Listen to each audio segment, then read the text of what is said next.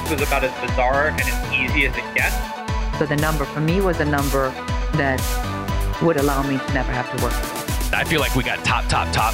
I went from a sale of, you know, $500,000 to in debt. $192 million. This is Built to Sell Radio with your host, John Warrillow. So once a year, you go to the doctor, right? They take your blood pressure. Maybe they prick your finger and they take a little blood and they give you a sense of your cholesterol level. Maybe if you go to one of those fancy healthcare facilities, you, they get you to run on a treadmill for a while, see how your heart's doing. You get a checkup. The same thing should be true of your business. When we look at your business through the Value Builder score, we're going to look at it through eight key drivers that acquirers care about. Whether you want to sell your business immediately or in 10, 20 years from now, these are the eight factors that business buyers care about. Knowing them now will help you maximize the value of your business going forward. Just go to valuebuilder.com and take the questionnaire.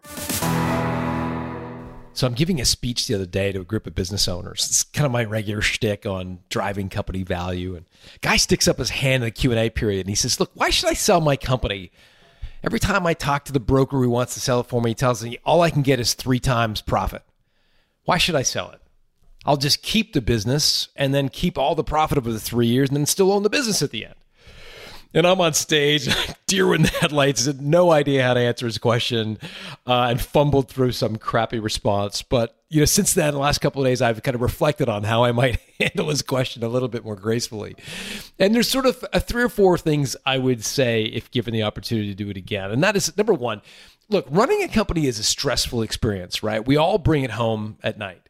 Uh, I remember I, I, had a chance to interview Tim Ferriss, the guy who wrote the Four Hour Work Week, a bunch of you know among a bunch of other books, and I said, "Why did you sell BrainQuicken the company that he sold in order to become an author?"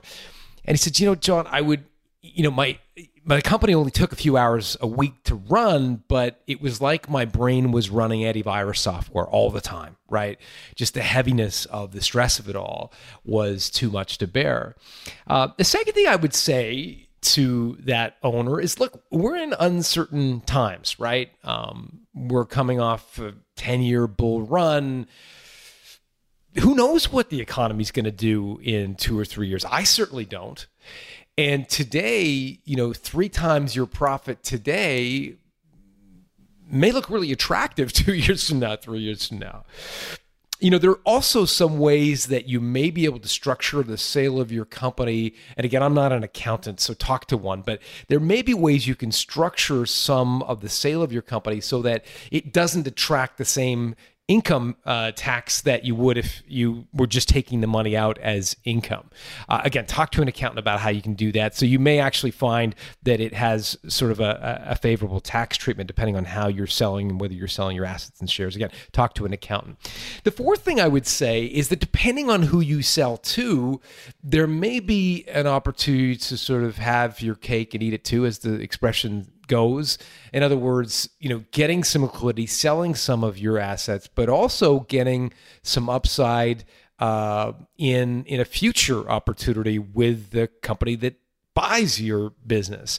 Um, and that's exactly what my next guest, Will Gilbert, reasoned. He started his company just 186 days after he began. He sold it. And um, the company was called Socium. And literally six and a half months after he started it, he sold it. Here to tell you how he got comfortable with that is Will Gilbert.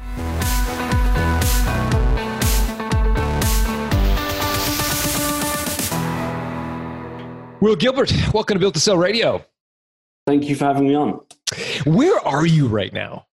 Uh, so right now I'm in uh, Accra, which is uh, capital of Ghana. Why? Uh, that's a good.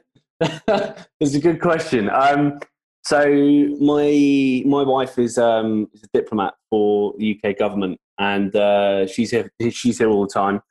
So I do one trip a month out here, which is um, a good opportunity to top up the tan as much as anything else. And uh, yeah, it's on the it's on the same time zone as London, which uh, makes things a lot easier for for remote working. Um, Very exciting. So this is a, I think this is a first call we've done, and the first interview I've done from Ghana. So I'm excited to uh, to do this. But that's not where you're originally from. You're from the UK, tell me about this company, Socium. What do you guys do?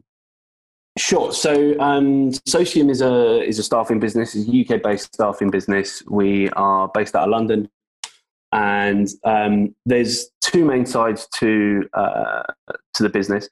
One is um, focused on helping fast growth technology companies to build technology teams, pr- predominantly in software engineering, and the um, the other side of the business is is focused more on large kind of enterprise size businesses. Um, so your sort of FTSE 250, FTSE 100 size size companies that are going through periods of transformation and change in assembling teams of of consultants um, who help those companies execute on those on those projects. Staffing company. So essentially, a company, either a fast growth technology company or FTSE 100 company, will come to you and say, "We need five software engineers. We need them yesterday. Yeah. they come on site to the location of that of that company, or are they working remotely? Uh, it's a bit of both. Usually they'll be on site or there'll be a blend of on site, off site. Um, they're nearly always uh, onshore though, rather than it being an offshore arrangement. I've always wondered how staffing companies make money. So, what's the business model? So there's there's a few there's a few ways in there. I think that the traditional ones um, are we we we we we we find contractors say for a um, so it's uh, three software engineers, and there's a there's a cost per hour or a cost per day from us to them, and then there's a margin applied on top of that, which is that's that's how we make our money, and then there's a total charge rate to the client, which is rate to the consultant plus the margin. Right. So, so the client, it, you know, for round numbers, the client will will pay hundred dollars an hour. You pay the the consultants less than that, and you make the the margin. Exactly that. Exactly that. And then, you know, the traditional permanent hiring model of a percentage of someone's first year salary or package, depending on depending on how it's structured. I see. Um, So if the client decides that you know I want this guy full time, you're like, Mm-hmm. okay, great, but that'll be a percentage of their their annual salary. Exactly that. And there's you know there's, there's, there's cons and pluses to both. So there's there's a much more of an annuity revenue model to placing consultants. Um, but you know the fees from from permanent hiring straight to the bottom line rather than it being Nice. realised over a period of time. Nice. So it's, nice Yeah. bumps. So, how did you juggle the cash flow? Because my assumption, and correct me if I'm wrong, Will, but and if you can share it, would be great. But but I'm sensitive you might not be able to. You know, what kind of margin were you working on? And again, maybe you, you can give us bar, you know, broad strokes. yeah. Uh, how much you know you charged out somebody for, and then what what you would charge the client for. Again, if you can share uh, broad strokes, would be great.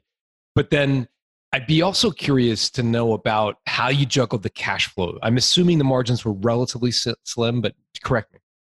Yeah, so the um, what what you're paying out can vary wildly from sort of you know three four hundred pound a day to the consultant up to 1500 1600 plus per day if someone's you know running a big chunk of a program um, but typically the margins will be anywhere from kind of 15 to 20 percent i think um, there's been a a push over the last three years where there's, there's a lot of people that compete in our sector in uh, particularly in the UK and particularly in London. So that has squeezed margins down. Um, so actually, what people tend to, people tend to fall into two camps these days, and one is they'll compete on price, um, and the other, which we try to uh, keep ourselves on track with, is competing on service and service delivery model rather than just competing on price, because otherwise you kind of end up in this race to the bottom scenario where whoever's cheapest wins, and uh, you know it's, it's it's almost impossible to run a business on that model.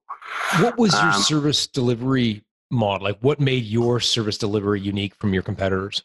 Sure. So um, on the on the contract side of things, we work to a model where we will always try and preform teams um, before they're deployed into a client.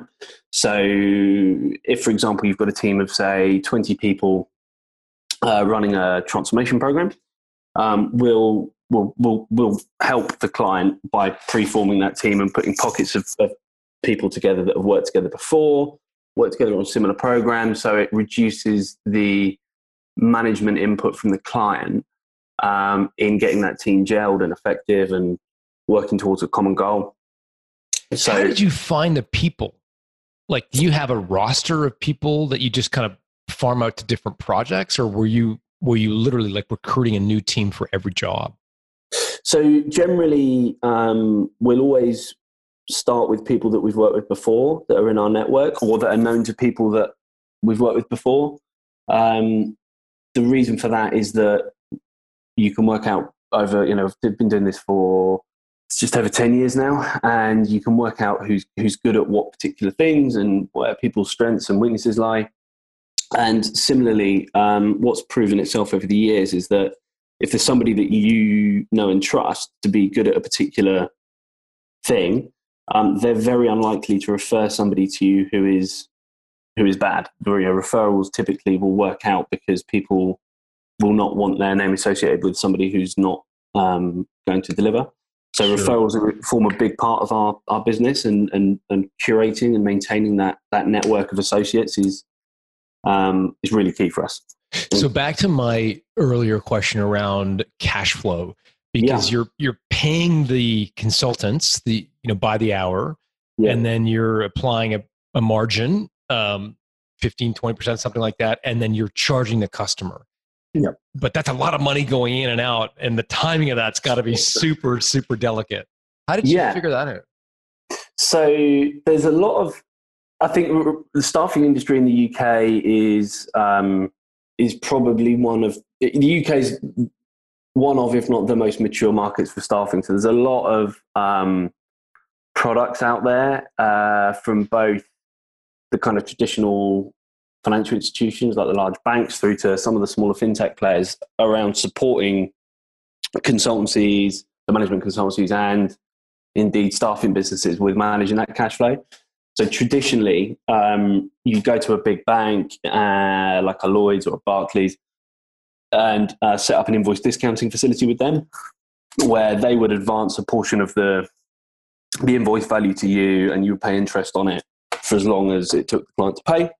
Um, we use something that's kind of that with some with some technology boots. Um, so it's a, it's a much slicker platform for timesheeting and invoicing and, and payroll and all that kind of stuff and reporting. So effectively, what you end up doing is invoice discounting the, the debt that the client has with you in order to pay the contractors, the consultants, and um, a portion of the margin in the middle. And then your risk is 30, 60, 90 days of payment terms against the remaining balance. Got it. So I, I think of that as, and maybe I'm getting semantics here, but I think of that as kind of factoring, where you're basically yeah. selling the receivable. Uh, exactly. And and what would happen if the the client uh, reneged and, and chose not to pay for whatever reason they went bankrupt? Would you yeah. be on the hook, or would the bank be on the hook? Um, so, in theory, we would be on the hook for that. We, however, um, ensure that risk, if you like. Um, so there's two large insurers who, Euler Hermes and Atradius, who are the, the, the, two largest in the market that will, will cover you up to 95% of, of that debt. Um, so that if your client goes bust, your exposure is 5%, which is going to be, for example, either a third or a quarter of the margin, but you've, you've, you've paid your, you've, you've, you've at least um, recoup the money that has paid the consultant and a portion of the margin. So actually, that risk management bit for us has, has been really key in making sure that we've got an appropriate level of cover in place with, with all these clients because you know whilst whilst many of them are very big and financially stable you know we all remember 2008 2009 and uh, the surprises that brought so yeah, that risk piece for us has been has been really key um, but both the fee that the bank charges for the invoice discounting facility and the insurance fees got to nibble away at your margins. It does. It does. And I think we, so as a, as a percentage, um, the fee we were paying in particular for um, the invoice discounting when we first started was considerably higher than what it is now. So what you'll normally find is that you can, you can use the, the growth in revenue as a bargaining chip to get a better deal on those on those kind of services. So ballpark, what would that cost you in terms of fees on a on an invoice discounting facility? It depends on the on on the bank and what kind of facility you're using. I've seen as high as three percent of the invoice value, um, and if it's a pure invoice discounting facility from a bank, you can get maybe as low as kind of 0.5, 0.6 percent um, on an annualized basis. So if you're only drawing that uh, credit for say 30 to 40 days to while the client pays, then it's it's actually a very low fee. And there's usually a service charge on top of that for having the facility, but it's not particularly onerous. Right. Got Um, it. Okay. That's that's super helpful. I'm sorry to get into the weeds of that, but I've always wondered to know how how staffing sort of uh, some of the mechanics of it. So you mentioned you've been in this business for 10 years, but I understand Socium started early January uh, Yeah. 2019. So tell me about that. You came from the staffing industry and what Yeah, prompted so- you to start Socium? Yeah, sure. So I've always, um, uh, yeah, since uh, 2009, I've been in, I've been in the industry, always building teams, um, uh, profit centers, and kind of um, billing, billing, billing teams, if you like, for uh, for other people. Um, and towards the end of last year, uh, So this would be my- the end of 2018. end of 2018, myself and uh, my co-founder now were sort of sitting around and uh, putting the worlds to right, as we like to do in the UK, over a Over a pint. Yeah, exactly, in a rainy pub somewhere in the south coast, and um, we we were both kind of of the mentality that actually, you know, there's there's a lot of there's a lot of good things that happen in our industry, but it does get a lot of bad press. Um, there's a lot of things that could be done a lot better in terms of how the businesses are structured themselves, but also how they work with clients, how they're engaged with clients, and how they're adding value other than actually just finding people um, for our clients in terms of talent. And so we came up with a couple of different models of how, how it could run. Um, and then towards the back end of last year, um, decided it was time to time to pull the trigger. And uh, we both both left our respective uh, employers at the time and uh, jumped jumped in both feet first. So um, that is how, in a very broad brushstroke, uh, Socium came to be. this was in it so it had its sort of initiation its first opening day as it were in early january 2019 Yeah, it was mid 2019. I think we officially kind of launched. Um, I was I was out of the country for most of January. I took a long holiday and went off to wife for about four weeks or so. Um, and uh, yeah, when we when we came back, um, we were fully into the swing of things. so you get started and what was business like in the first few months i mean i, I understand it grew fairly quickly It did, yeah. So we um, we grew we grew a lot quicker than we thought we would. Um, I think we set some reasonably high expectations of ourselves, and we've we've surpassed everything that we um, that we set, uh, which is great. I think there was um, there's been some things as a result of that that we let slip. So our um, our marketing and branding, for example, which I thought was going to be super super important, um, is not what it could be. But actually, it turns out that's not super super important. Um, our our industry is very relational. Same with any kind of professional services business, I guess. And actually, what people care about is the service and you know the people that they're buying from, um, rather than what how you know how good the website is and your social presence and that kind of thing. Um, so actually, a lot of the things that we thought we focus on in the first say 60 to 90 days completely went out of the window because we were so busy delivering for clients, which is much, I'd, I'd much rather have it that way round than um, have loads of great online branding and that kind of thing, but, you know, lower revenue and, and no business. Um, yeah no for sure so i mean how big did you get socium before you decided to sell uh, in terms of your kind of revenue or uh, number of employees what was what were some of the stats Sure. So um, we completed two weeks ago. Um, so very recently, uh, we are there's six of us in the business um, at the moment, full time employees, and, and and growing. And I think we did the classic uh, thing when we started out of hiring people that we knew and trust, and we've because you know you, you kind of you kind of know what you're getting, and uh, we both both worked with myself and my co-founder have worked with people over the years that we know very well. You know, we get on socially as well as professionally, and we we we, we trust each other as a unit. Um, so we have got up to six at the moment, and and and growing. Uh, revenue wise, we are around the eight and a half million mark at the moment on an annualized basis. Um, so I think for our for the financial year April 2019 to March 2020, we will we're expecting and we're on track to hit in the region of 15 million, 16 million, something like that. Um, somewhere in the middle of those two. Um, a fair bit of our business or a portion of our business is um, overseas. So it's currency fluctuation that will factor into that. But yeah, between 15 and 16 million is our expectation this year.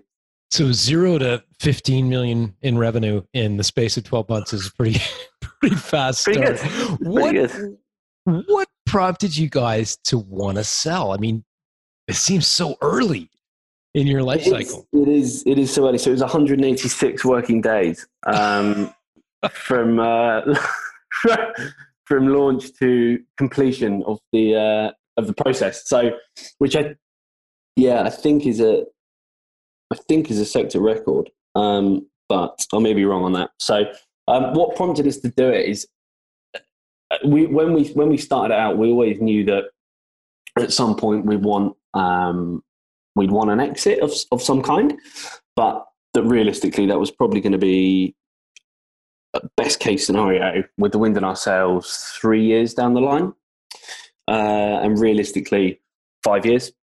Let me stop start. you there because for some people that's that will be shocking to hear that you started a business to sell it. In fact, uh, you know, I I talk I give talks to small business owners and there's still a lot of them that really are repulsed by the, even the title of my book. you know, this idea of building to sell is such a it's kind of a dirty thing and it's like, you know, it, it suggests you're some sort of greedy, money hungry, you know, person. That's not what it's meant to say, but you know, you guys started with the view that you would have an exit. What was it that?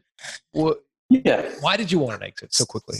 Sure. So for us, it was, um, and it sounds a bit cliche, but it it it wasn't about the money associated with an exit. Um, I think I'm a big believer that um, people fall into different categories when it comes to growing businesses and, and running businesses in particular.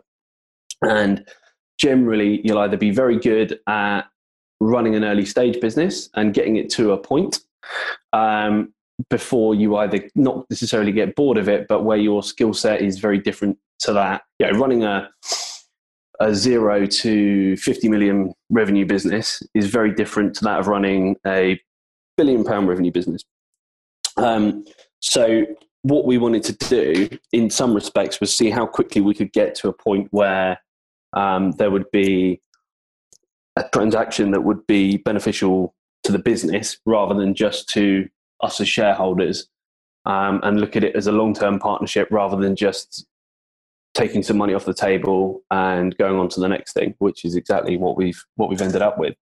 Um, so it's a, it's what we've done is a a strategic partnership rather than selling all of our business and you know moving on to pastures new. Um, but I think you know anything the shareholder value creation that comes along with that is a is a byproduct rather than that wasn't the goal when we started. Um, it was build a good business that's got value in it and delivers great stuff for clients, and then as a result of that, value will come. Got it. So back to my original question: What was it that triggered you to sell just nine months after starting? Sure. So we um, we kind of accidentally found ourselves in a in a process with um, a company which we, we we is not the one that we were acquired by in the end, um, where I know some of their leadership team from the industry. It's a, you know it's a, it's a small world, um, and they were going through some M and A activity um, and looking to roll up um, some smaller companies into their larger company in order to grow their CAGR rate and then look for a better exit for themselves. And so after a few um, CAGR being compounded annual growth rate for those following along at home. yes, yeah, that's correct. Sorry. Um, and uh, after several meetings in with them, um, we thought, okay, well, this is looking um, this is looking like everyone's taking it pretty seriously. Are these are these the people that we definitely want to kind of get into bed with, for want of a better phrase, or should we try and have some other players on the pitch? But how do you accidentally get into the conversation? That that's well, it was I, I, suppose so. The conversation came about um, over a coffee with them. I, I think maybe perhaps naively, um, on from my perspective, that was their intention from the start of the conversation, and uh, I hadn't realised. Um, but uh, yeah, it was a it was an unplanned um, process, perhaps, rather than it being anything formal through a broker or. Okay, you know, so they reach out to you, say, "Hey, Will, let's get a coffee. Love to, you know, chat a little bit." And you didn't think much of it, but it quickly accelerated into an acquisition conversation. Exactly that. Exactly that. Yeah. Okay, so where do you go from there? More players in the pitch. What do you mean by that? So I think what we we what we wanted to do is have a view of the market and who else. You know, if if we're going to have this process going on, we may as well have this process going on with two or three companies rather than just one because um, the process will either complete and there'll be a transaction at the end of it or it won't. So let's get some more um, let's get some more players on the pitch and make sure that we're getting the best strategic fit um, for, for, for our company.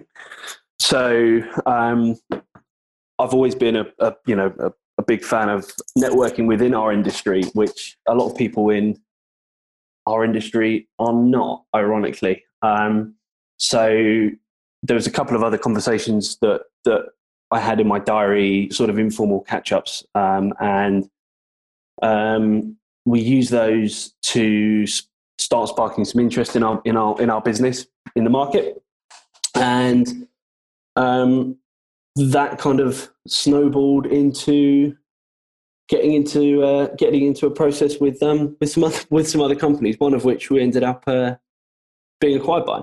So, who were the other companies? These are all staffing companies. They're all staffing companies. Yeah. So there was a one was a private equity quasi VC company who have an interest in a lot of different businesses um, to varying degrees. Um, and so almost like a, a, multi-brand business, but it was effectively that that top co-shareholder. Um, and the other one was uh, was was was Pfizer, who are a again a multi-brand recruitment business, very focused on um, financial services. So they do very little within technology, which suited us well because that's that's very much our market. And how did you raise the specter of an acquisition? Because clearly, in your first coffee with your your your contacts, they came to you. But you know, I'd be curious to know how you raised the idea of an acquisition with Pfizer and the, and the VC private equity backed group. Um, because there's always that delicate dance. Well, I'm sure you had to do it yourself, where it's like you kind of want to bring it up, but you don't want to look desperate. So, how did you sort of stick handle it? What, what did you say to get them you know, interested in the conversation? Yeah, so um, the, the initial conversation with Pfizer actually was um, sparked off from them reaching out to me for for for for a coffee or you know meeting, and um, we had uh, we I, would identified that their their you know their leadership team is one that's gone through a lot of M and A stuff in the past, and actually at that point in time, what I was after was advice so um, I met with their met with their, their their CEO and was was asking him about what he thought of the process that we were in, whether it was too early, things along those lines, because he he's kind of been there and done it a lot of times on both sides of the fence, both as an acquirer and as a seller, um, which generated some more questions from him, and then as a result of that, um, we ended up in a having a very different kind of conversation. And was there a Um, little part of your, I mean, we've all had the give me some advice conversation where we know there's sort of an, an ulterior motive that we hope will kind of come out of them providing advice. In your mind, were you, did you kind of secretly hope that they would, they would, they would have that interest as well? Or were you, were you genuinely seeking advice and without any sort of I think, yeah, agenda? I mean, no, at that, at that point, we, we genuinely we were seeking advice with, with no ulterior um, motive. You know, we were, so we would have been about five or six months into, um, I think five months, yeah, maybe it was June. And six months, we we're five, six months into running the business.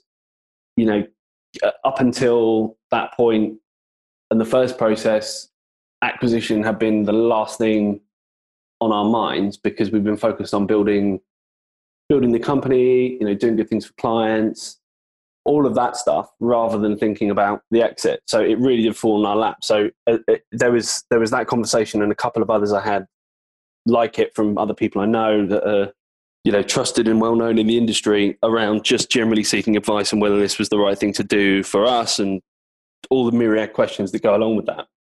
So yeah, to start with, it was uh, it was a, a completely unagendered um, conversation, which just fortuitously ended up in. Uh, before the conversations changed from advice giving to acquisition you know conversations what Mm-hmm. advice did they give you like what did they tell you these firms that were steeped Yeah. in this stuff so a lot of it was around um, making sure that we did the deal for the right reasons, um, if we were going to do one at all, and being really clear about what those reasons were in our heads um, before we started getting too far down the line with with anybody, which was useful um, because in amongst doing all the M and A stuff, you've also got a business to run and grow, and all the uh, all the fun stuff that goes along with that, which is you know. so what were your reasons So um, what the, the, the uh, so the two the two big things for us were um, being able to um, with the, with the view that we'd set the business up and we were looking to do an event three to five years down the line. Typically, how businesses are valued in our industry is a multiple of EBITDA or a multiple of, of, of operating profit.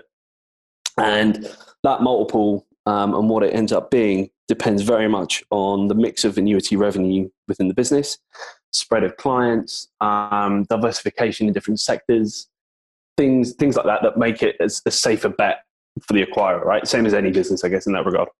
what, what did you think the multiple of ebitda would be based on on your breakdown of annuity versus kind of one-off revenue So we thought at that point in time that we'd be trading at around the three to four times mark, given Okay. the business. We thought that would be a good transaction. Um, the so the reason back to the original question, the, the, the, rationale behind doing a deal was that if we had been partly, if we were to be partly acquired by a larger group, then in two, three, four, five years' time, we're going to be in a position to get a much better multiple for the remaining portion of the business than we would do if we were just trading off of our own three to five year trading history. because the the overall multiple of the group would be that much larger because it would be a much larger group of, of, of folks stitched together. E- Exactly, and and actually, and this wasn't something that we had thought of going into the process, but it became really clear to us during the process was that if we looked at a business that did something in the same sector as us, so still still a staffing business, but that was operating in a completely different sector within that to us, that would add some diversification um, uh, for us and for them. Um, and there'd be some the, the, you know there's a lot more we can do then around uh, sharing with clients uh, leveraging different relationships all of that kind of stuff. So what we decided we wanted to do was go down the route of um, doing a partnership with a business that was going to not cannibalize our business or, or, or theirs where we'd be crossing over with each other. Um, which is what we ended up with. Um, almost perfect fit in that regard. So you're thinking that the company's worth kind of three to four times EBITDA. You, you hadn't even had a full year financials yet. You're still like 158 Yeah. days in, so or 186 days in. So I guess you had a sense of what your profitability was, but it was, I assume, it's kind of an estimate at that point. Yeah, so we knew. Well, we we we, we knew exactly what we'd done to that point, and we had a projected view of what we were going to do for that year or this year, the year that we're still in, this financial year, um, and then the two the two subsequent years. So we also knew that we. I mean, albeit that was very early days in the business, was not been. Uh, we've never missed a financial metric. Um, we've we've exceeded all of them.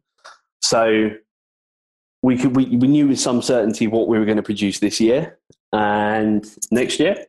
All things being equal with uh, with the economy and uh, and Brexit, of course, as well. Yeah, yeah. Yeah. Um, which Oh, is right. yeah hot topic.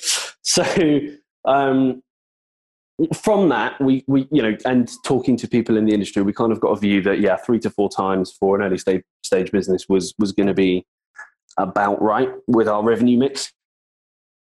Um, And so, did you get did you get to the point, Will, of formal kind of letters of intent uh, with a variety of folks, or was it just Pfizer who actually put puts an offer in paper to you? So we um, we got to that point with Pfizer before we got to that point with anybody else, and um, which is which is funny because they were not the first into the process, um, but it was clear that it was a good strategic fit for them and for us. So that was that was I think we ended up at that point with them first because that's where our energy was focused and and likewise that's you know it was a it was it was a big deal for them it was a it was a focal point for them so And what was what was your reaction to the initial offer when they put it in, in pa- on paper for you? it was exactly what we discussed there was no kind of lowballing or um messing around and trying to snip at the edges. It was um yeah it was it was almost uh i was kind of waiting for the um throughout the, the rest of the process we are kind of waiting for them to say that they'd found something or they wanted to readjust it or or you know whatever. But it started off as an adjustable set of heads of terms or LOI um and we thought there would be some adjustment to it but um we completed at at at what was on the original uh, heads of terms. So And so you, I, I don't know that term, uh, heads of terms, but assuming it's a synonym for letter of intent, is that It- is that? Yeah, sorry, it's the uh, probably the anglicized equivalent. Yeah, yeah, fine. So you had this sort of LOI or heads of terms where you'd agreed. So these are conversations you had leading into the preparation of that document. So you'd orally with the acquirer sort of talked about what the deal would look like. So it wasn't a surprise when he saw it, right? Yeah, exactly. So they they knew what our expectations were um, at that point, and similarly, we knew what um, what their expectations were around realizing value from the deal themselves. And I think oftentimes people try to almost take too much off of the table um, from what I've seen uh, in in their deal, in, in so much as not leaving anything on the table for the acquirer because fundamentally it's a two-way thing. It's got to work for whoever you're partnering with. It's got to work for you as a business as well. Um, you, okay so you've alluded to it a couple of times and and so let's get into the the the the, the deal itself it it's uh, you know sometimes when people imagine well i'm going to sell my business i'm going to sell 100% of my shares for cash and i'm going to ride off into the sunset. It doesn't sound like that was the structure of this deal. So what what was the structure? What you know did you get some cash up front? Was it all sort of a rollover of your equity into theirs? Like how did you structure that? Yeah, so they bought um, a well, effectively it was a partial acquisition, I guess. So they they bought um, fifty one percent of our company um, at a pre-agreed strike price, which is linked to the operating profit, the EBITDA of this financial year. So we already had six months at completion of that baked in. Um, so there was uh, there was a cash component up front, which was linked to our cash and our accounts receivable and a few other things um, at that point in time. So the so just to be clear, that was um, so you'd agreed to a a kind of a, a presumably a multiple of EBITDA once that that they would pay once you've had your first completed financial year. Once, or yeah, they- once we've once we've got to so from the period April 2019 to March 2020, that's the period Okay. on which we are judged on So the has the cash changed hands yet, or do you have to wait till March 2020 before that payment goes through? Yeah, some has. So there was, uh, in addition to that, there's um, there's a payment which was linked to our our actual cash and our accounts receivable, which was the amount that was completed that was that was done on completion day. Okay. So that's changed hands now and all uh, all done and dusted. Um, and then the, the next tranche will be after um, uh, after after March. Got it. That's helpful for sure. And so so now you you sold 51% of Socium. You, you guys continue to hold on to 49%. The presumably um is, is that now that 49% is that now rolled into whatever the equivalent of shares of Pfizer would be in that, that do you know- No, so we've so we've um, we've managed to, to retain um, operational independence as well. So our remaining shareholding is in our company. Um, we stay as a separate legal entity, albeit we've got a new shareholder and part of a bigger group um, in our own offices, run by myself and my co-founder. So we, it, the other thing that was important to us in, in whoever we, we, we partnered with was that we kept that. I think we, we've worked, we've worked for uh, other companies for long enough to know that we didn't want to go back to a situation where we effectively had um, a boss, if you like, um, not in a kind of a, we want to have a really chilled out existence sort of way, but we wanted to have the autonomy to run the business in the way we wanted, um, which is something we, we achieved. Fantastic. So you've got Socium continues to run independently. Um, yet you've got this this obviously this shareholder. How is having the shareholder um, affected your day to day decision making to date? Um, it hasn't really had much of an impact uh, at all. Uh, in fact, it hasn't had an impact at all so far. I think there's, there's, you know, there's only, the only things that we are operationally restricted around is um, negative control. So things like issuing more shares for obvious reasons, um, raising large sums of cash, or or kind of if we decide that instead of staffing, we want to go and sell tennis rackets. Um, we'd have to uh, we'd have to consult them on it and get their approval. But the actual day to day running of the business is um, is as it was, and and you know will will continue to be that way. Um, yeah, they're a good bunch. They, they understand culturally we're there's there's differences and similarities um, because of the sectors that they work in, but. Um, And what options do you have? Um, so so what's now your end game? I guess so. You've got these forty nine percent of this company. What, what do you see as the end game? So yeah, so the plan the, the, the, the plan was that we would um, roll up into their group as as as, as, a, as a group company effectively, um, so that at the point that they the combined EBITDA is is is of a suitable level and the group is is prepped and ready, that we can sell the group as a whole with us as part of that, and then achieve that higher multiple that we were seeking when we when we first entered into uh, into the conversations. Yeah, Um, private equity companies call this the second bite of the apple, right? Where that's it. That's the it. second right. tranche of your equity, which you Um, sell at a at a higher multiple, and and it's not Mhm. always, I guess, anything you've done per se, but this is just you know bigger companies get better multiples. So if you're stitched together with you know ten other companies, you'll get that. Um, Exactly. I think the other, the, the final thing really that we were looking for um, outside of the roll up value and um, the diversification in, in sector and client base was infrastructural costs. So I think we said earlier on that the cost of effectively the cost of money for us at our revenue point is much is still much you know it's it's vastly cheaper than uh, where it was nine months ago when we were you know smaller smaller business but um, as part of a much bigger group that's going to come down again dramatically so there's a lot of um, efficiency gain we can we can take from that in terms of because you can get better rates on the invoice discounting facility and the better insurance rates. product. Yeah, and- yeah, exactly. And things that that's, that's probably our single biggest cost at the moment is is that invoice discounting and um, credit insurance, if you like. So Mhm. by being part of that bigger group, we can we can use what they've put in place um, to get some better economy of scale. Fantastic. So, if you had it to do overall, uh, again from the start, what might I mean? It sounds like a pretty good ride to be to be honest. 186 days in. Um, what might you do differently if you had so soon to do all over again? What might we do differently? I think um, I think the the biggest thing we probably do differently is we would grow faster at the start um, than we did. I think we we probably had another gear or two in there.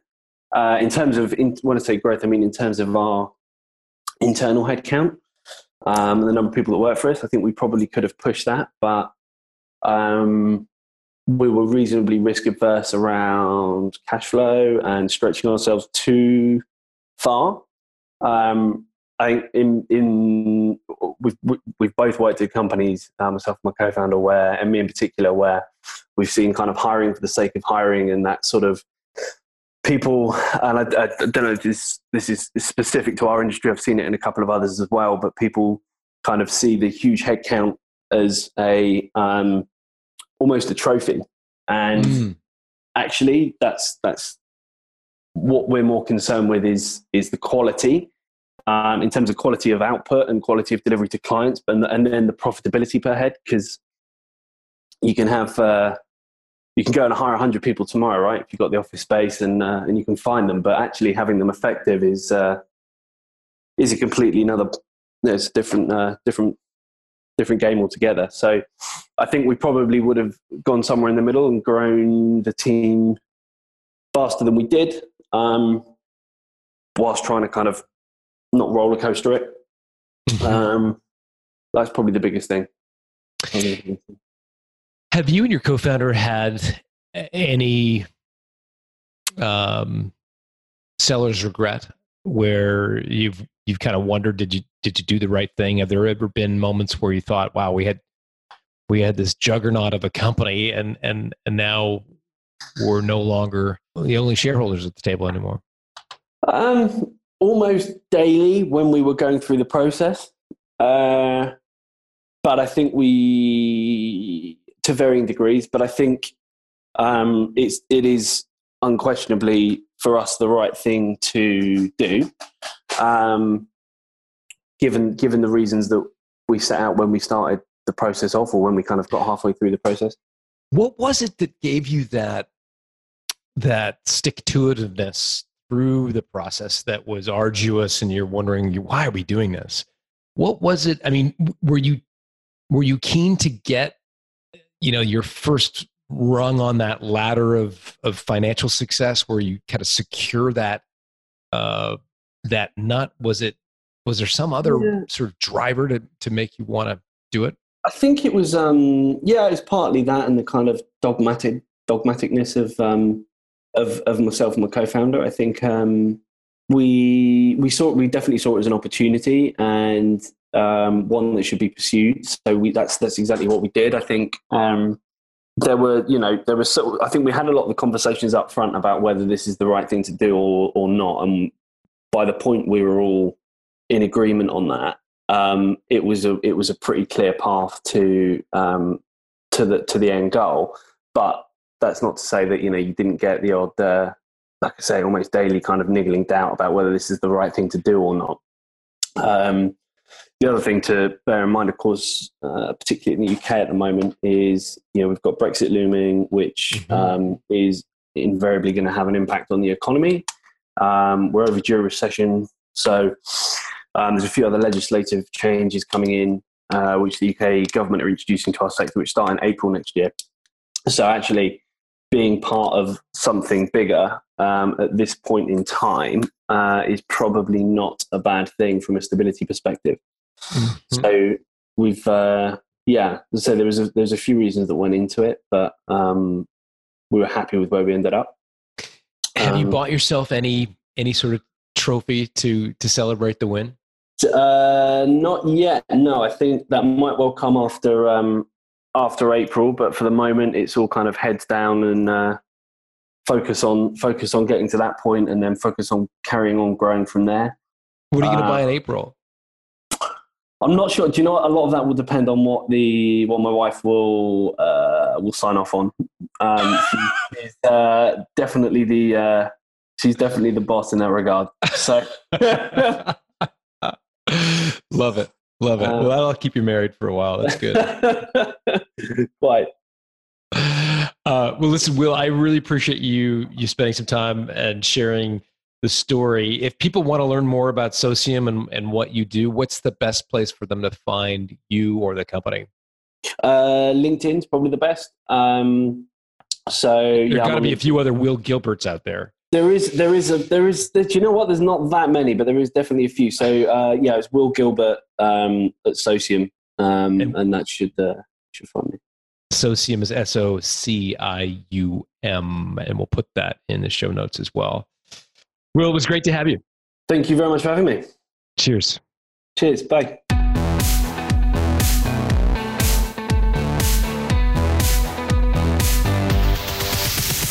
Thanks for listening to Built to Sell Radio with John Warrillow. For complete show notes with links to additional resources, visit builttosell.com slash blog.